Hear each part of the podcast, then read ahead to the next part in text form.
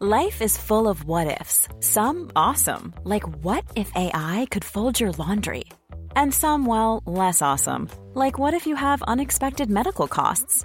United Healthcare can help get you covered with Health Protector Guard fixed indemnity insurance plans. They supplement your primary plan to help you manage out of pocket costs. No deductibles, no enrollment periods, and especially no more what ifs. Visit uh1.com to find the Health Protector Guard plan for you. I'm Sandra, and I'm just the professional your small business was looking for. But you didn't hire me because you didn't use LinkedIn jobs. LinkedIn has professionals you can't find anywhere else, including those who aren't actively looking for a new job but might be open to the perfect role, like me. In a given month, over 70% of LinkedIn users don't visit other leading job sites. So if you're not looking on LinkedIn, you'll miss out on great candidates like Sandra. Start hiring professionals like a professional. Post your free job on linkedin.com/people slash people today. Burrow is a furniture company known for timeless design and thoughtful construction and free shipping, and that extends to their outdoor collection. Their outdoor furniture is built to withstand the elements, featuring rust-proof stainless steel hardware, weather-ready teak, and quick-dry foam cushions. For Memorial Day, get 15% off your Burrow purchase at burrow.com slash ACAST and up to 25% off outdoor. That's up to 25% off outdoor furniture at burrow.com slash ACAST.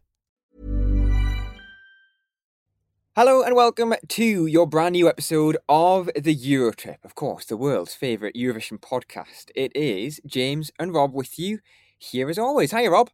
Hello, James. How are you? Very good, thank you. That sounded very formal.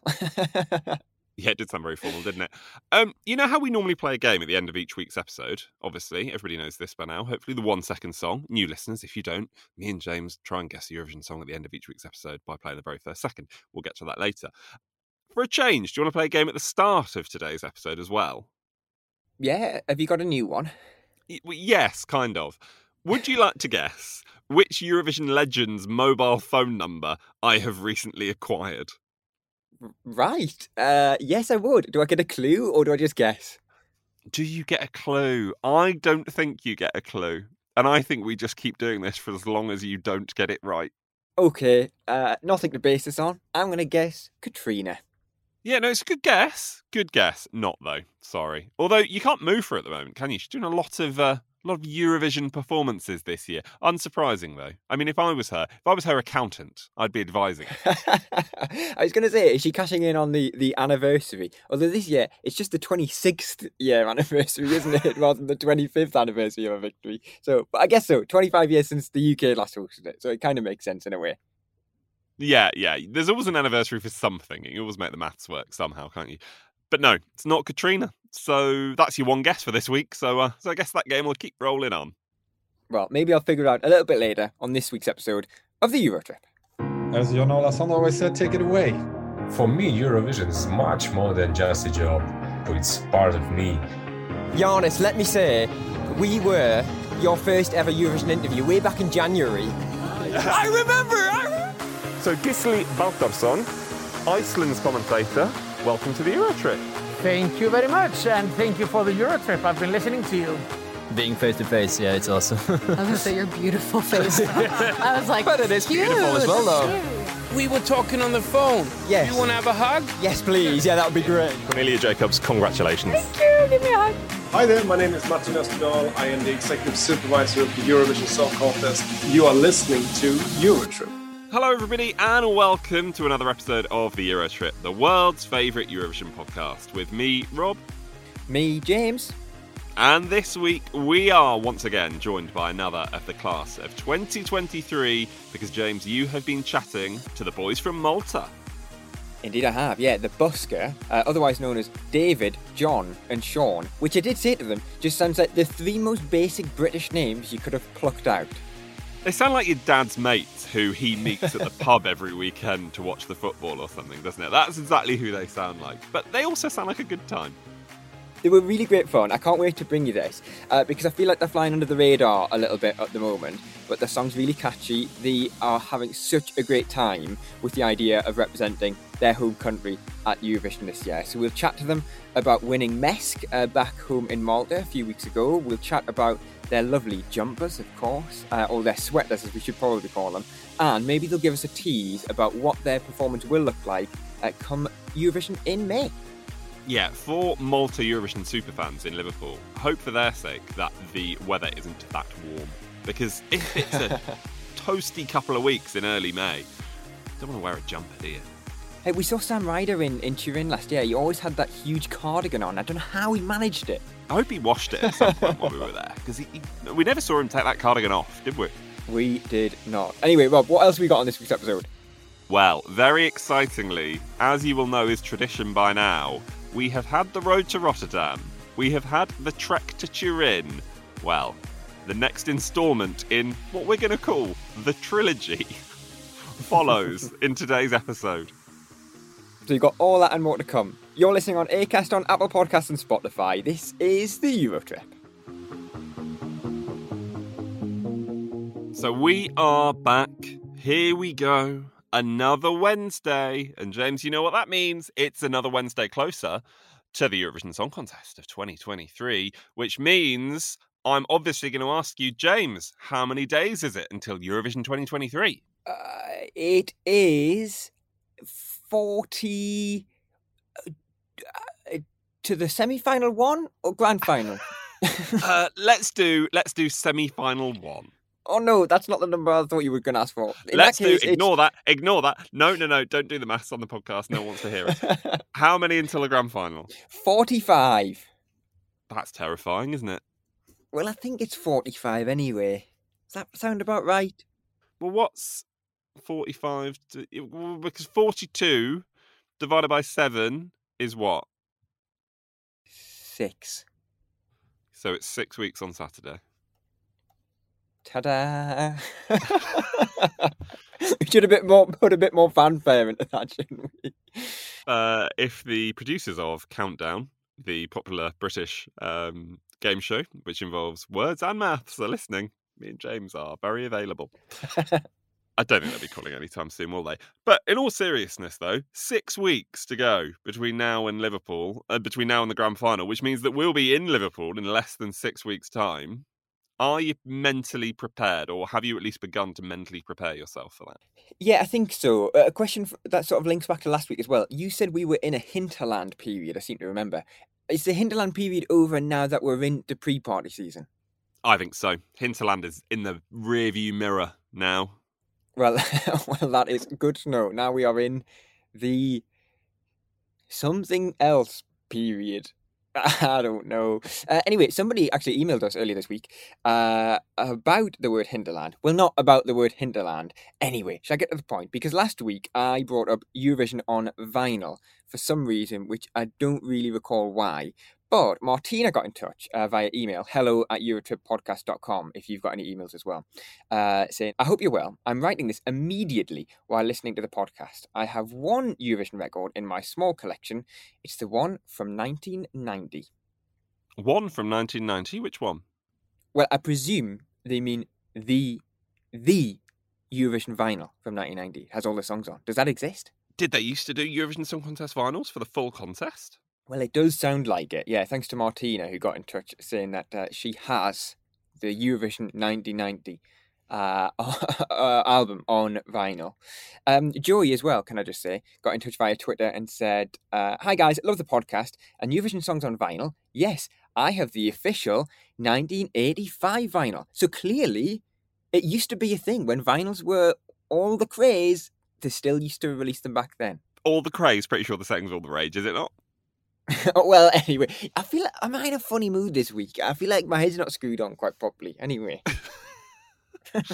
How many more things can you get wrong between now and the end of today's episode? Um, I have just done a bit of Googling to see whether or not I too could find uh, 1990 Eurovision vinyl. I couldn't find a 1990 Eurovision vinyl. However, I have found, and this is Nisha, the International Melody Grand Prix 1990 vinyl. Uh, so all the songs from Norway's selection from 1990. And also, you know how these ads often list the genre of uh, of the songs that are on the vinyl. Mm. Uh, genre electronic, rock, pop, and Latin. Yeah, but what's the International Melody Grand Prix? What does that mean? What's international about? Oh no, you are no, no, This no. is- you're right. This is the official album, then, is it? This is the one, actually. Yeah, because on the front cover, you've got your friend of mine, old uh, old Toto from from Italy. He's on the front cover there, and then Ireland, someone wearing a nice hat. I'm not sure who that is, and uh, the French singer's on the front as well. So yeah, there, there you are. There you are. See that? Yes, I can. The International Melody Grand Prix 99. Lovely album cover. If you're listening to this, go and look that up. That is jazzy. Look at that. Yeah, very exciting. Oh, well, thank you to everybody who's got in touch about Eurovision vinyls this week. Really appreciate it. And also, not the only thing that people have been getting in touch about, because, James, you put out a call, didn't you, on last week's podcast, to ask whether or not you had a fever dream or whether or not actually there was some reality in there. You're asking whether or not the official Eurovision Song Contest board game really exists. Yes, yes, and we were inundated. Loads of people have either got it or played it or know it exists. Um, let's have a look. Nick got in touch on Twitter saying, yes, it absolutely does exist. Who doesn't love a game that ends with a spreadsheet? Sign me up, Nick. If it ends in a spreadsheet, sign me up. You love a spreadsheet. I've never seen anyone get so excited about a spreadsheet as you do. You and Ben Robertson I know. love a spreadsheet. And also, Mark got in touch on Twitter as well, and he gave us a bit more info about what the game entails. So he said the 2018 version, this is one the one we mentioned last week, says phase one is building your two countries' acts, so the song, the stage, the costume, and the instruments, by answering questions. And then phase two is the final, and there's a mechanic for getting points.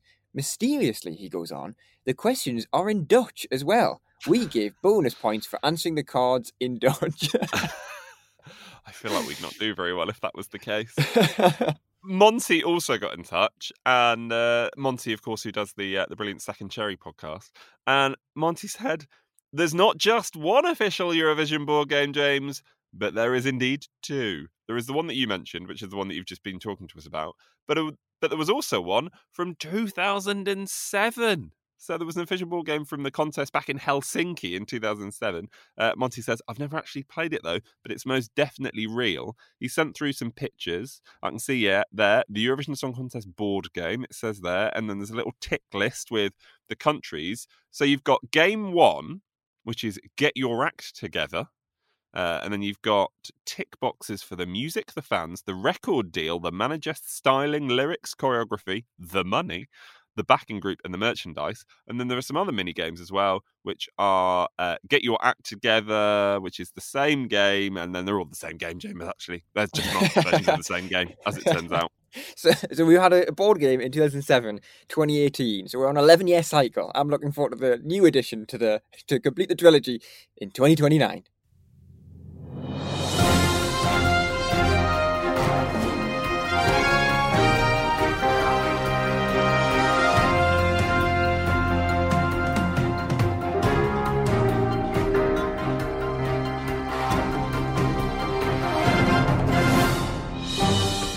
It is time for the very latest news from the world of the Eurovision Song Contest. Now, James, at my desk last week, papers were hard to come by. There was not much news crossing my path, crossing the desk, heading into my news inbox. It was scarce. How are things this week at the news centre? Equally as scarce. I was just chatting to uh, your friend and mine, the the autocue operator, as as as we both know we have one, and uh, I was chatting to him, and he, he looked flustered, as if to say, "James, there's not a lot of news this week either." Well, surely if you were an auto autocue operator, you'd be delighted at a lack of news because you wouldn't be required to do much auto autocue based scrolling. Do they still scroll manually auto autocues these days, or is that all automatic now? It must be. Uh, well, no, surely you need somebody to control it, don't you? You can't just automatically scroll. No, there's definitely some sort of like technology now where the machine works out what words you've just said and then shuffles it down. That definitely exists. Have you become a recently redundant autocue operator? Get in touch. Uh, shall we get back to the Eurovision news? Because, I mean, literally, there isn't any. You know, last week Rob said that there were some artists who were filming the postcards. Yeah, they're still doing them. Pre parties, as you alluded to at the start of the episode, pre party season has now got underway. We saw the first pre party of the season in Barcelona at the weekend, which, may I add, looked like a great time. Can we at least attempt to make maybe that happen next year? Yeah, it did look really good. Yeah, and then we we're meant to have the Israeli pre-party this coming weekend. Then we've got the the second Spanish one in Madrid on the April the eighth. Then back to back um Amsterdam and London on the fifteenth.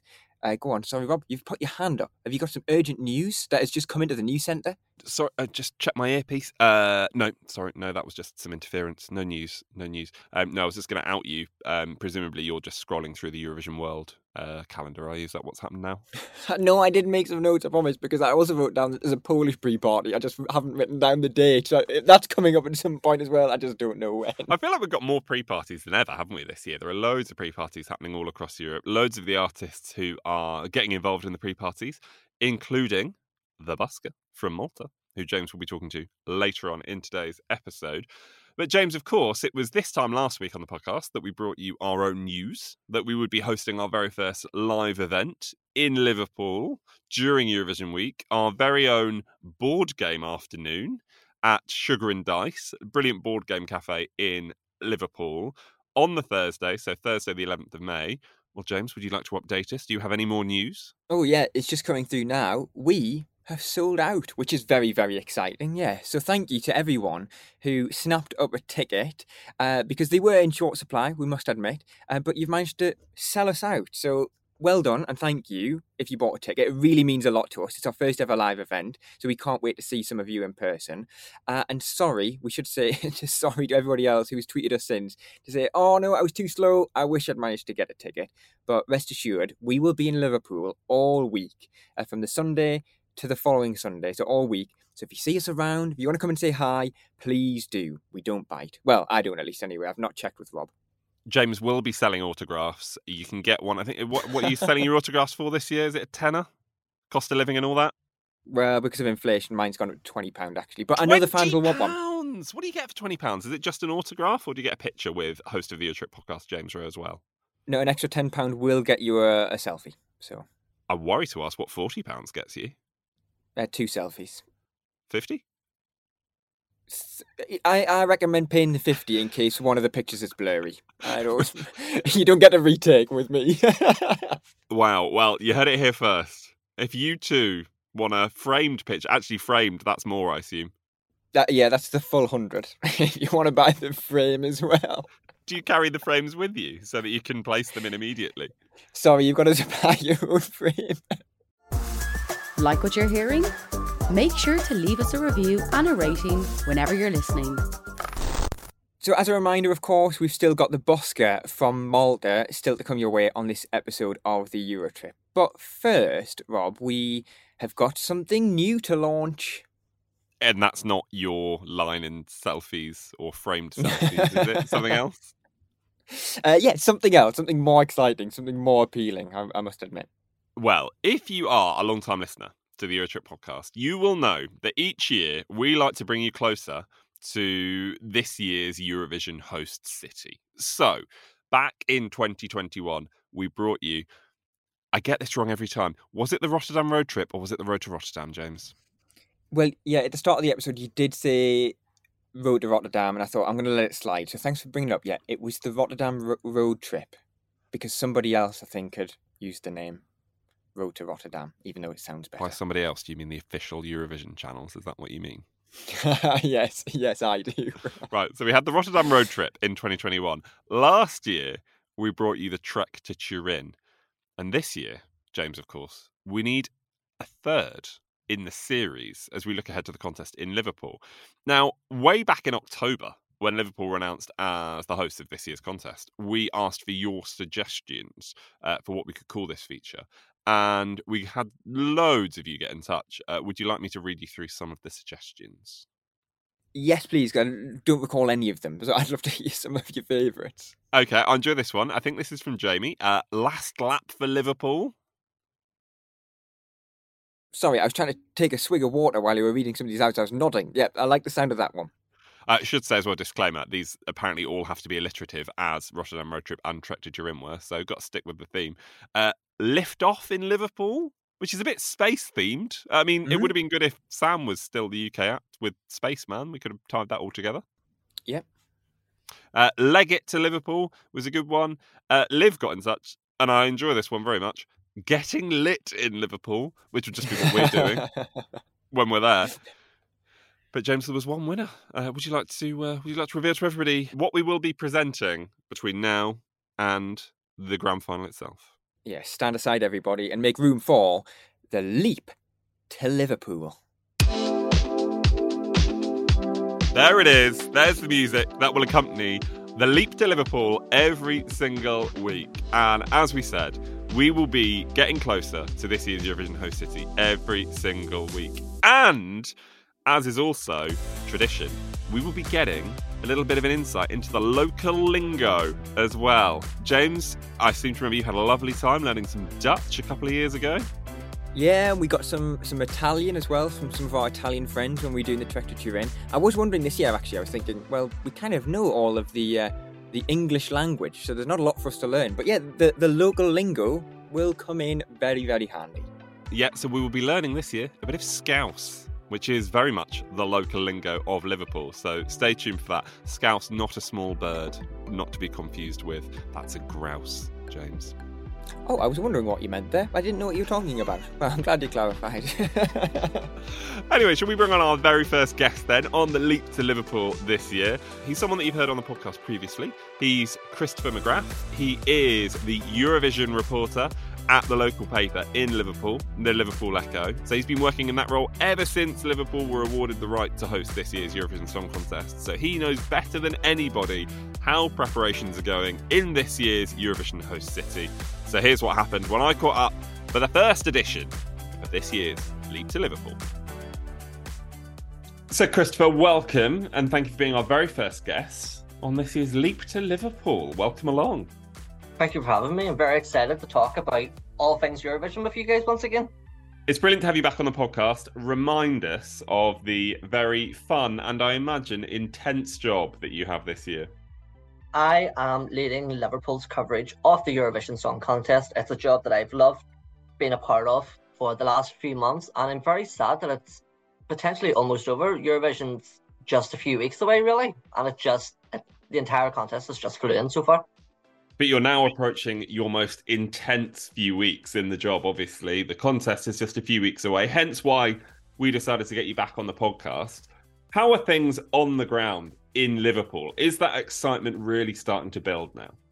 Things are so busy because in the lead up just after the new year, it was kind of quiet because everything was still being put in the place. But now we're reaching April, everything's announced all the programs are being announced, the festivals are being announced, and then obviously all the acts come in April as well. So it's a very busy time, but as we get closer, Liverpool really is not to be cliche, but being transformed into a Eurovision playground. There's the local communities are getting involved. The entire shopping centre is going to go under transformation. The pier head is just going to be absolutely incredible. Even whenever you're just walking through, knowing what's set in place to happen over Eurovision season, it's amazing to kind of see in a few weeks' time, this will just be filled in a few weeks' time. This is going to be so colourful. It's if you're coming to Liverpool, I can't hype it up enough. Yeah, because we've seen so many people on social media say, if anything, there is too much happening in Liverpool this year for Eurovision. There is so much for everyone who is heading to Liverpool to get their head around. So much happening around the UK as well, of course, that we've seen announced in, in recent days as well. I know Eurovision being shown in cinemas this year, which is very, very cool. This is a very exciting week. You can't really tell me about it now, but people listening to this on Wednesday, if they're listening on the day the podcast comes out, will potentially already know what I'm talking about. But can you allude to why this is an exciting week? Um, well, yep. So by the time this comes out, a huge festival lineup will be announced. The Culture Liverpool team have been have just did an amazing job creating the festival to wrap around the contest. It's not just the contest that's being housed in Liverpool. There's a two week program of festivities, so much going on with Ukrainian people and their culture popping up around Liverpool, and we should know a full list, a full lineup of the parades, the floats, everything that's going on around the city, and a few of the very special performers who hopefully are headlining your village and the St George's Hall party. Even next week, there's more exciting things happening from the Monday next week. something very big's happening in Liverpool, and then the week after that, something very big is happening in Liverpool as well. So keep a keep an ear out for the podcast, and all the information will be here before anywhere really. Now, here on the Leap to Liverpool over the next few weeks, we really want to get into some of the key locations, I suppose, some of the key venues that that the listeners may be going to or people might find really, really interesting. So obviously we talk about the Eurovision Village. I think that's the best place to start because if you've not got a ticket for the actual arena itself, maybe that's where you're going to be watching the show. But as we know this year, there are so many different options. Where's the village going to be? What can you tell us about the village and also just the location that it's taking place in? The village is being housed on Pierhead, which is Liverpool's calling card to the world. Anytime you see Liverpool, you see these absolutely gorgeous buildings known as the Three Graces that will be housing around 15,000 to 20,000 people every night of the week. And it's so exciting. It's such a accessible area. There's so that's where the Pride festivities are held every year. Well, most recently, anyways. And we've had things like Cream Ibiza. We've had outdoor festivals and stuff there. It kind of is like the party spot because it's so it's right in the heart of the city centre and it's two seconds away from the arena as well. So it just makes sense. And like we've said, the entire city's taking over. So there's like unofficial fan sites popping up. Concert Square is the heart of nightlife in Liverpool. I think there's something like there's millions of bars all situated in one little area, and it's everything from rap, dance, R and B, house, electric, old school eighties. So no matter where you are, what generation you're from, there's something there, and they've just recently announced their own program of fun for the contest period. There's also the Pride Quarter, which is Liverpool's premier gay area. All of the bars are getting involved, hosting their own viewing parties. That's all situated five minute walk from that's situated five minute walk from the Pierhead, the arena, and Concert Square. And on top of that is the Baltic Triangle, which is Camp and Furnace, the Euro Club. Also five minute walk from everywhere, and that's more of a urban niche, kind of cool, artistic playground for music lovers and kind of like bohemian fans that just want that aren't fans of like the mainstream music and nightlife nightlife culture and want that bit of edge and grit to their nightlife. There really is something for everybody. Like there really, really is something for everybody. That is the thing to to kind of reiterate, I think, to any, anybody listening to this. And I think haven't the ferries in the city also kind of been getting involved in this? Yeah, there's the ferries get involved no matter what it is, it could be the smallest little announcement, and they're like, "Yep, we're being part of it." So there's Eurovision parties, there's Eurovision viewing parties, and if anyone fancies having a trip up the Mersey, they can get themselves tickets and enjoy some of the classic Eurovision bangers. Enjoy this year. Uh, there's just if it's one of those situations where if you can think about it, Liverpool's doing it, and there's a chance to get involved. Who who would have thought that you can watch Eurovision in the cinema on a ferry in an underground bar and on the docks of one of the biggest cities in the UK. It's like we said, there's literally something for everyone. And if you don't think there is, you're probably not looking hard enough at this stage.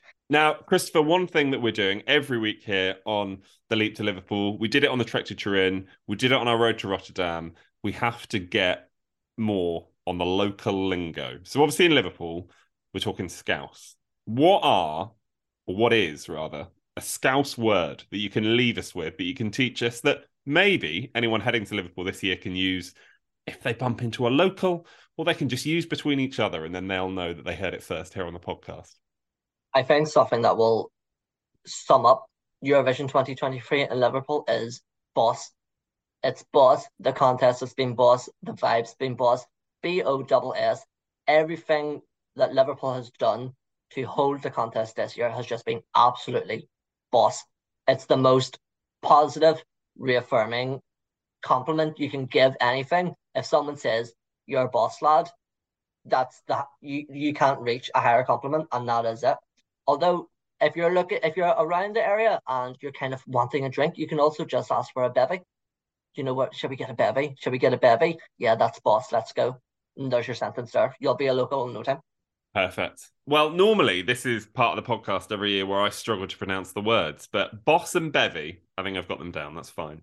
Oh yeah, the the most appropriate and probably only necessary ones you'll need in Liverpool as well. You know, we're a party city, and all you need is find out where to have a drink, and then to compliment someone for getting it. So there we go.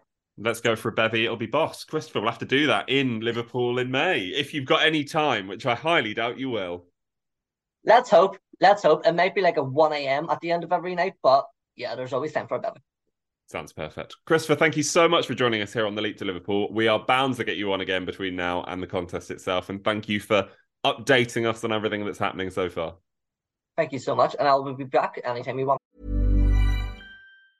A lot can happen in three years, like a chatbot may be your new best friend. But what won't change? Needing health insurance. United Healthcare Tri Term Medical Plans, underwritten by Golden Rule Insurance Company, offer flexible, budget friendly coverage that lasts nearly three years in some states. Learn more at uh1.com. Hiring for your small business? If you're not looking for professionals on LinkedIn, you're looking in the wrong place. That's like looking for your car keys in a fish tank.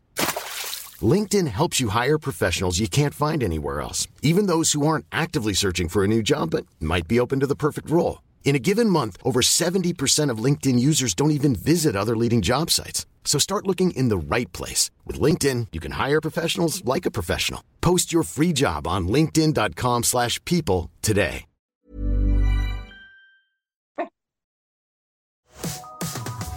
When you aren't listening, find us on social media at Eurotrip Podcast on Twitter and Instagram. So a big thanks to Kristen for being our first Leap to Liverpool guest. We'll be uh, taking one more leap next week as we get closer to Liverpool. One leap closer, you could say. Uh, one leap a week we shall be taking. You like the sound of that? Yeah, it's okay. Uh, yeah. Anyway, uh, thanks to Chris anyway because we got some. Uh, we got our first Liverpool local lingo, boss and bevy. Yeah, that will definitely come in handy during Eurovision week, won't it, for everybody? That'll be boss if we have a bevy. It would be boss to get a bevy. Is that the right? Is that is that is that the right the right way of using it? If anything, I kind of wish Eurovision wasn't in the UK, so we had to learn some foreign language because it just doesn't. sound boss and bevy don't sound as good in our accents, do they? No, they don't. Like us, us failing an Italian accent is at least funny. Us saying boss and bevy just sounds horrible. Although I do like though the reverse of that though, and, and the fans that are obviously coming from all parts of the world. Like for example, I know there's a few Aussies heading over, aren't there, for the contest this year? So try saying boss and bevy in an Australian accent. Like that sounds good. I'm not suggesting that you should try doing that. Yeah, I wasn't good. I wasn't good for full clarity. Anyway, we'll be doing another leap to Liverpool on the podcast next week. And if you would like to get in touch with your own I was going to say with your own Scouse dialect. That's very niche, I appreciate. But if you are indeed listening to the podcast and are from Liverpool, do get in touch at Eurotrip Podcast, Twitter and Instagram, or indeed get in touch with anything that you've heard on today's episode at Eurotrip Podcast, as I've just said, Twitter, Instagram, and we're also on the email hello at EurotripPodcast.com. And James, your lovely child, TikTok because you are, of course, a youthful person, and I'm too old for it. yeah, once you hit thirty, you're not allowed to use it. I think it's the it's in the terms and conditions when you sign up. Uh, anyway, shall we move on to our next act of 2023? It's always great to welcome uh, some of the class of 2023 onto the podcast. Uh, we've spoken to a handful of them already who all happen to be bands, don't they? Who have we spoken to so far? We've spoken to Joker Out from Slovenia. We've spoken to Vesna uh, from Czechia, of course. And as well, we've spoken to Wild Youth from Ireland. And this week, we tick off band number four, uh, coming from Malta, which is the Busker. What is funny as well is that immediately after we finish uh, recording this week's podcast, I am chatting to another band who are competing in this year's Eurovision Song Contest. And even funnier, yesterday I spoke to another one of the bands. Well, it's just band vision this year. We're just speaking to all the bands. Battle of the Uh, Bands. anyway, yeah, we're not complaining. It's great to chat to them. So yeah, I chatted to the Busker. We're about to hear from them now. They are David, John, and Sean. Uh, they competed in MESC, which is the uh, Malta Eurovision Song Contest. It's the national final which chooses Malta's representative. And it's a long process as well. You've got to get through a quarter final, a semi final, and then, of course, win the grand final to get the ticket to Eurovision for Malta. There was 40 acts in the competition this year. The Busker were one of them. So we sat down to find out a little bit more about them, a little bit more about their songwriting process, what it was like to compete in the national final, and some of their plans for the Eurovision stage in Liverpool in May. So I started off by asking them whether or not it had sunk in that they were going to represent Malta at Eurovision this year. I think at this stage it has sunk in, as in we're we're getting into the hard work. Yeah, so. we're getting into the hard work. Person, I know personally, it's I still need to remind myself it's because a lot of things are happening, but at the same time, I think the positive thing about the denial that it's happening is that it needs to be injected in slowly. Otherwise, I'd be most probably in a state of, of, of just snail. Snail, exactly. so take us back to the moment when you were, I don't know, writing the song or deciding to take part in the the Maltese selection. Like, what came first? Was it the decision to enter? Was it the the writing of the song? Where did it all begin? This process. I think it began with, with us deciding to enter the, the competition. Actually, started way back in 2021. So uh, we were performing, I remember, and we had a, a, small break and we were chatting and sort of we were, Dave like was, how about, uh, do you like the idea of, you know, entering the Eurovision Song Contest? And we were like, hmm. Personally, I was like, hmm, this is a very interesting question. And uh, I said um, yes immediately. And then they've constantly kept on saying like I brought it up, uh, brought it up. Yes, and he was, he was like, um, "What do you think? What do you think?" And they and they always said, "Yes, yes, yes, yes, yes. Let's do it." Sean um, at first started was a bit spectacle, uh, skeptical. As long as the song is good, you know, as in I just had to make sure that the song was at the level we needed to be yeah. to make to make the impact we needed to, to make, you know, as in. For, for sure, we were always um, song centered. So unless we had the song, we were we weren't going to apply um, it wasn't a matter of let's just be part of it. No. Um, we just made wanted to make sure that if we have a song, we're all proud of it. Um, we wanted all to make sure that we're all happy with it and that the song represents us all. You know. Um, so then in 2021, we missed the boat for for MESC 2022. Um, then we said, okay, let's postpone it up until next year. We still were getting busy up until the, the around September, where we sat down and said um, the deadline might soon be coming up. Because in 2021 for 20, for MESC 2022, the deadline was in December. So we assumed that it will be December 2022. And it was different. Little did we know that one coming. Little did we know that it was in October 2022, and this was September. So even That's though 30 days, yeah, we had like 30 days to um, fully produce and fully record the song with the three elements of drums, vocals, and saxophone. Um, but obviously, the production itself had much more than that. Um, the song itself started off with with a simple uh, acoustic guitar with different lyrics and different melody and a different theme. so it was a totally different song then to begin with. so yeah, but but I I took that melody and lyrics and tried to start a production for it um, uh, at my home studio. So basically started adding the drums. All right, um, sorted myself a tempo, um, sorted myself a rhythm, and then it was the bass line which came next and then when did I must ask this? When did Sean come in and say, "Look, I want to play the saxophone on this track, and I know it's going to sound great"? When did that happen? My man, I like you already, man. From the get go, man. no, actually, like that, that's the thing. Um, I have um, I, I had my solo project before I I came into the busker. Um, so the challenge for me was to write with the saxophone in, in mind.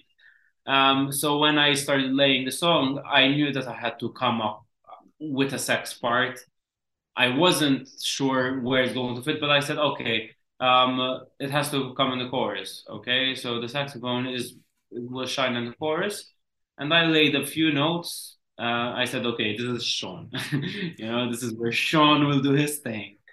Um, but then what happened is that I, I, I took away the lyrics and the melody, presented it to the band, and just the groove of the bass and the idea of the saxophone was enough to get them going so that they start to start get inspired and, and throw in their ideas. And when I heard that is when I, I knew it was Eurovision's a great idea. Yeah, yeah, when you knew it was all about the saxophone, you're like, yeah, this is all about me. I said, I said, great idea. Probably when we were in the semifinals. Super idea. Yeah, we're, we're doing well here. I think we'll have a chance here. That's great. But before that, good idea. I'm enjoying it. when did you start to feel like it was possible that you would win uh, MESC uh, over in Malta? Because you know you've got to get through a quarter final and a semi final, and then win the final. Like you've got 39 other songs to compete with. When did you start to think, yeah, we could we could do this now? Just to give you a, a brief introduction, the quarterfinals we presented the song on its own, okay, without staging, without nothing. It was just us three with, uh, with, with our choreography, and but that was it. So it it it was still sort of being created. What mm-hmm. what what we saw then during the semifinals and and the finals.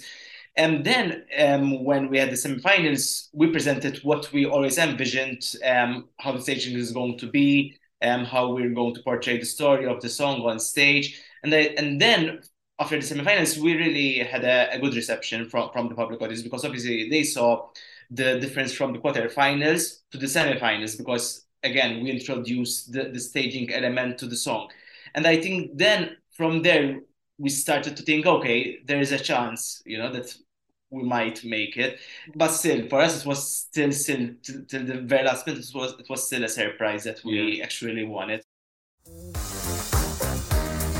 the radio. Is this a song you know? But hey, what you say? Do you wanna dance?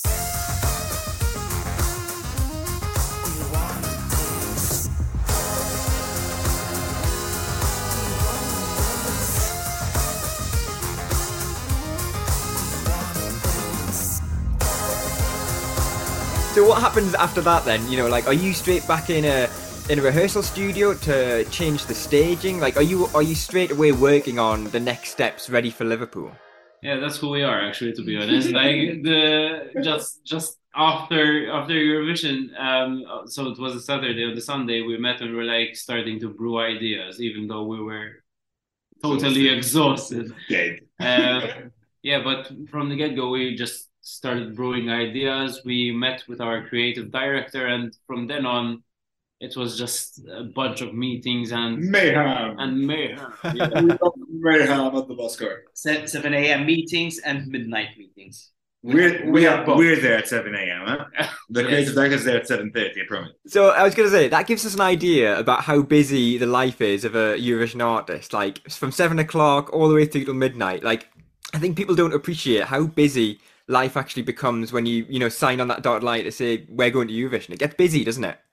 We yeah, had no idea. Yeah, the, the thing is this: we're not. I mean, we don't know how other countries operate. We're assuming that um, fifty percent or seventy percent live lives like ours, and maybe the other thirty percent are are are uh, full time musicians. Um, from our end, we do have our day jobs as well, but for sure, it's a good thing that we're we're we're we're having experiencing. So after here, in fact, we have dance lesson then. Yeah, so after here today, we're going to choreographer. And you, you know, we need it, man. You know. Yeah. Do you know what? Right, I was before we started chatting. I just watched the performance again, and I thought, I love the dancing.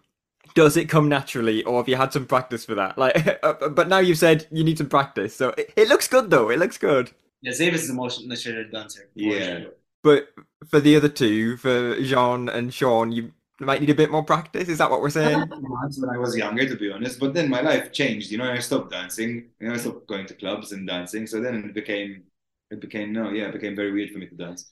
Myself, I hated dancing. To, to dance, I always need to drink a little bit, you know, so I won't be socially awkward. Um, uh, that that was always a trick. Obviously, I cannot drink every time we're, we're dancing because then I end up being going to AA meetings. so I'm, I'm obeying myself. And the dance lessons are really helping because obviously they make you more confident, more comfortable. Yeah. So it comes more naturally. And hope, hopefully by the end of the lessons, I'll be able to uh, to to keep up with these two. Hey, you've still got a bit of time, still a few more weeks until Liverpool. You've got loads of time to practice that dancing. Uh, speaking of the staging as well, we all know what the song sounds like. Talking about the, the sweater, of course. Have you got your outfits planned for the Eurovision stage? Will you be wearing bright sweaters? Like, what? what's the plan? Can't give away too much, man. Can't give away too much. Some of it hidden away, man. Let, us say uh, the blueprint is there. Yeah, you know? yeah. We're hope uh, we're hoping to present most of what have has already been seen. We're trying not to polish it too much, for two reasons. One of which is that most of the work is what we're doing, and at the end of the day, we're people who love to see what we've done materialize. So if it's something we did and we have proved of it, um, we just give each other the pat on the back and be like, that's what we did. Like we're proud of that. Um, and one who can do better surely has the money to spend, but it's not it's not about that. At the end of the day, it's, it's our project, and we just love to see ourselves in every bit of that project. And do you think you've got a good chance in the semi-finals? Of course, there's been a rule change for Eurovision this year, where it's just the televote. And if we look at your televote score from the national final, you did really well there. You topped the televote. You got more than almost double uh, of of who came in second place. So like the the TV audience is on your side. It's at least in Malta anyway. Well, you can see about that. well, our our current strategy and what we're in Malta is charm ourselves through. You find us charming. sir? I hope you find us charming. Um, but I think the strat the strategy is actually that I mean we're just being ourselves. We're promoting our the song is actually like be yourself. Just take yourself out of what makes you uncomfortable and just be comfortable by being yourself. Um, if it's being awkward, if it's dancing funny, if it's wearing colorful sweater, just you know do it. If we have a chance or not, I think it's too early to say because to the last minute things can can go either way. Um, and with a kind of a bloodbath with what they're calling of a semifinals, which is semifinals night one. Um, there are like 13 favorites and uh, only 10 can go through. Yeah, everyone is a is a qualifier, but not not everyone will qualify. Yeah. Yes. Hey, well, I think you're showing us at least anyway that you're being yourself, you're having fun, which is the most important part of it. Uh, I think you'll agree, which is great to see. Uh, guys, I'm going to let you go. I've kept you for far too long. Uh, so, John, Dave, and Sean, thank you so much for joining us. And uh, shall we catch up again in Liverpool? Yes, for Yes. See you there. See you there, guys. Thank you so much. Thank you. Thank you very much. You're listening to The Euro Trip. Your favorite Eurovision podcast. When you aren't listening, find us on social media at Eurotrip Podcast on Twitter and Instagram. Warming you up for the Eurovision Song Contest. A huge thanks then to the Busker. James, remind us of their names. Uh, David, John, and Sean. Honestly, won't tire of that. Very, very fun. I said earlier they sound like your dad's mates who um, he goes to watch the football with at the pub. Who else could David, John, and Sean be? They could sound like the three fellas who are going to come up and uh, and redo your kitchen. David, John, and Sean. Yeah, they could be. They could be the name of the bouncers outside Camp and Furnace. They could well be, yeah. They could be the local milkman. They could be. They could. Unlikely though that they could be. Do, do milkmen still exist? Um, I've not seen one for a while, and by a while I mean about fifteen years. Yeah, let's chat about this off air. this isn't for the podcast. Do you it? have a milkman at Eurotrip Podcast? Uh, Are you anyway. a milkman? Are, are you a milkman is really good. are you a milkman with a link to this year's Eurovision, or indeed any Eurovision Song Contest? Please. Are you in listening? touch. Are you listening to this podcast in your milk float? Or indeed just while drinking some milk? On we'll take anything. We will take anything. but no, thank you so much to the guys from the Busker for joining us there, James. Back to uh, back to Eurovision 2023. We probably should. And lovely that we are getting another saxophone on the Eurovision stage because, as we know, uh, Eurovision has a special relationship with that particular instrument. So delighted that the sax is making a return to the Eurovision stage this year.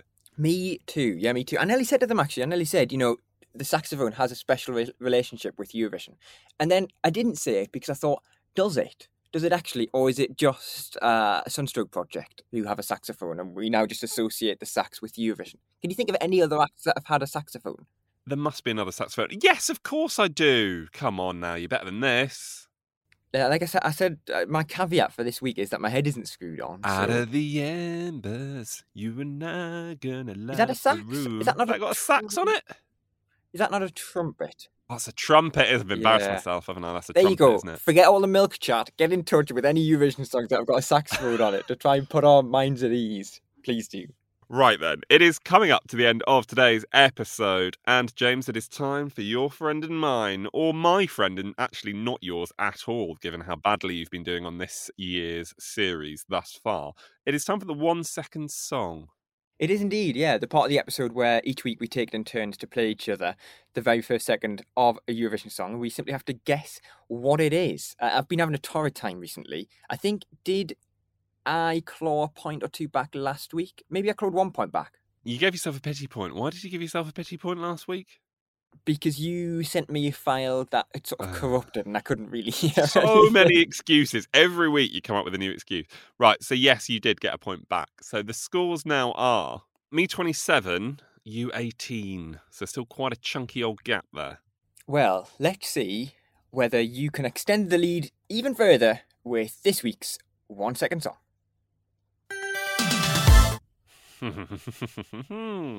I can extend it, yeah, but I definitely can't remember what the name of the song is, but I can extend it.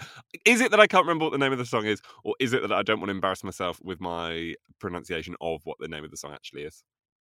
That is a very good question. Yeah, Rob is looking for the song title. He's looking for the artist, the year it competed, and the country it represented at the contest. Uh, let's hear it one more time. Right, okay, so let's not waste any time. That is, of course, James, Denmark, 2001, Fyr og Flamme, Fyr og Flamme, and ah, I can't remember what it's called. It's like Oh Hin or some something. I don't know. I'll take three. I'll take three. I'm getting complacent, I'll be honest. Well, hopefully, like me, you sitting at home listening, we're rubbing your hands together, giving out a little chuckle at the fact that Rob incorrectly said 2001 instead of 2021. Oh, goodness Is, are, you, are you are you taking the moral high ground in a first answer? Like we can only accept your first answer. Is that what you're doing here? Yes, I am. So unfortunately, you only Ah. scored the two points because it was it was Denmark. It was 2021. Uh, it was Fyr og Flamme. Um, remind me what you said for the song title, and we'll see if we'll we'll see if she will give you a pity point for the pronunciation. I I wouldn't give me a pity point. I wouldn't. Uh, I'm not going to. Uh, which means I have to now pronounce it, which I think is something like. Uh, forgive me, everyone. Uh, Øve os på hinanden. Yeah, so I was, I was nearly there, wasn't I? Yeah, it's sort of it sort of sounds. Anyway, yeah, this is what it sounds like.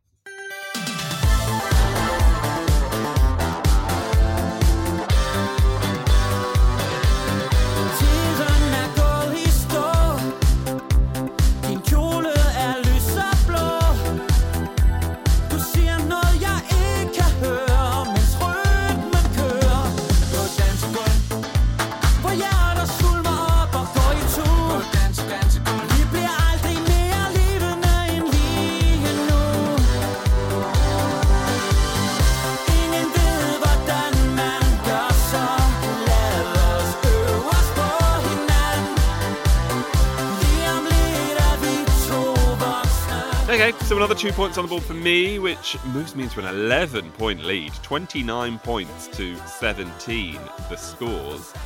And James, we always try and find a tenuous link to this week's episode and the one second song. Sometimes you try very hard, and sometimes you do not. Which side of the fence have you fallen down on this week? And sometimes I plain forget and just pick out a song at random. Well, well, maybe did I? Well, I, what I thought was because at the weekend we put out a tweet asking for the song that didn't qualify to the grand final that you will simply never get over. And we had tons and tons and tons of responses. And what I did was clicked on the tweet, did a huge scroll, and just stopped at random. And somebody, forgive me, I can't remember who, it suggested that song. I thought, well, I'll take that. So I guess it doesn't link to the podcast necessarily. Um, but I didn't really want to give you an option of gaining a bonus point, so I just didn't link it to the podcast. Yeah, that's fair. No, that is absolutely fine. Yeah, thank you to all of you who did get in touch with your uh, semi final heartbreak stories, if we want to call them, over the weekend, because, yeah, loads of you have been replying to that. So uh, feel free to keep doing so if you scroll down and find that tweet at Eurotrip Podcast on Twitter. But, James, that brings to an end this week's podcast. And do you want to break to the listeners the very sad news about next week's podcast? Yeah, sadly, I will not be here on the podcast next week. So set off your party poppers if that is good news to you. Break out the tissues if it's sad news for you. yeah, um, less said about that, the better. Um, is it is it because is it because you're performing at one of the upcoming pre-parties? Indeed, yeah. See me in Israel as I perform at the Tel Aviv. Is it Tel Aviv? I think it's Tel Aviv. Israel calling, Anyway, isn't it? Pre-party in Israel. Israel calling. See me there, everyone. I'll be on stage. He won't actually. Just to clarify, he, he won't be. He's not there. Uh, yeah, I won't be. Yeah, yeah. Full clarity. I will not be there. But I will, will also not be on the Eurotrip next week. So I will return in two weeks. Rob will be here with you next week. Um, so good luck, everyone. Good luck, everyone. People who've had to put up with just me by myself before. Yeah, I'm going to do my best to get myself a co host next week to replace James. So if you've got any suggestions for who you would like that person to be at Eurotrip Podcast, please do get in touch. And yes, please do join me next week when we've got loads of stuff planned. And I will be chatting to another, of course, of the Eurovision class of 2023. Indeed. So in the meantime, keep in touch with us online. Of course, at Eurotrip Podcast on Twitter, Instagram, and TikTok. Hello at EurotripPodcast.com at the email, and you can read all of our exclusive stories on EurotripPodcast.com. Make sure as well you subscribe, leave us a review, and rate us five stars. From me, James, it's goodbye. And from me, Rob, it's goodbye.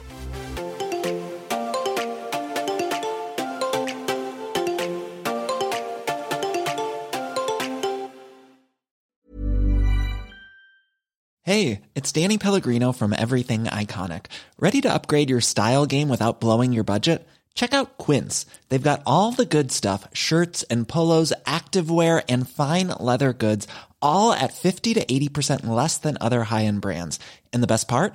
They're all about safe, ethical, and responsible manufacturing. Get that luxury vibe without the luxury price tag. Hit up quince.com slash upgrade for free shipping and 365 day returns on your next order. That's quince.com slash upgrade. Want to get a chiseled look in the jawline? Sculpt and shape your jawline with added volume from Juvederm Volux XC. Juvederm Volux XC is an injectable gel specifically designed to be robust enough to improve moderate to severe loss of jawline definition. And it is the first and only hyaluronic acid filler approved for the jawline. Add volume to your jawline for a chiseled look with Juvederm Volux XC. For important safety information and to find a licensed specialist, visit juvederm.com. That's J U V E D E R M.com. Not for people with severe allergic reactions, allergies to lidocaine, or the proteins used in Juvederm. Common side effects include injection site redness, swelling, pain, tenderness, firmness, lumps, bumps, bruising, discoloration, or itching. There's a risk of unintentional injection into a blood vessel, which can cause vision abnormalities, blindness, stroke, temporary scabs, or scarring. Talk to a licensed specialist to find out if it's right for you. Visit juvederm.com. That's J U V E D E R M.com.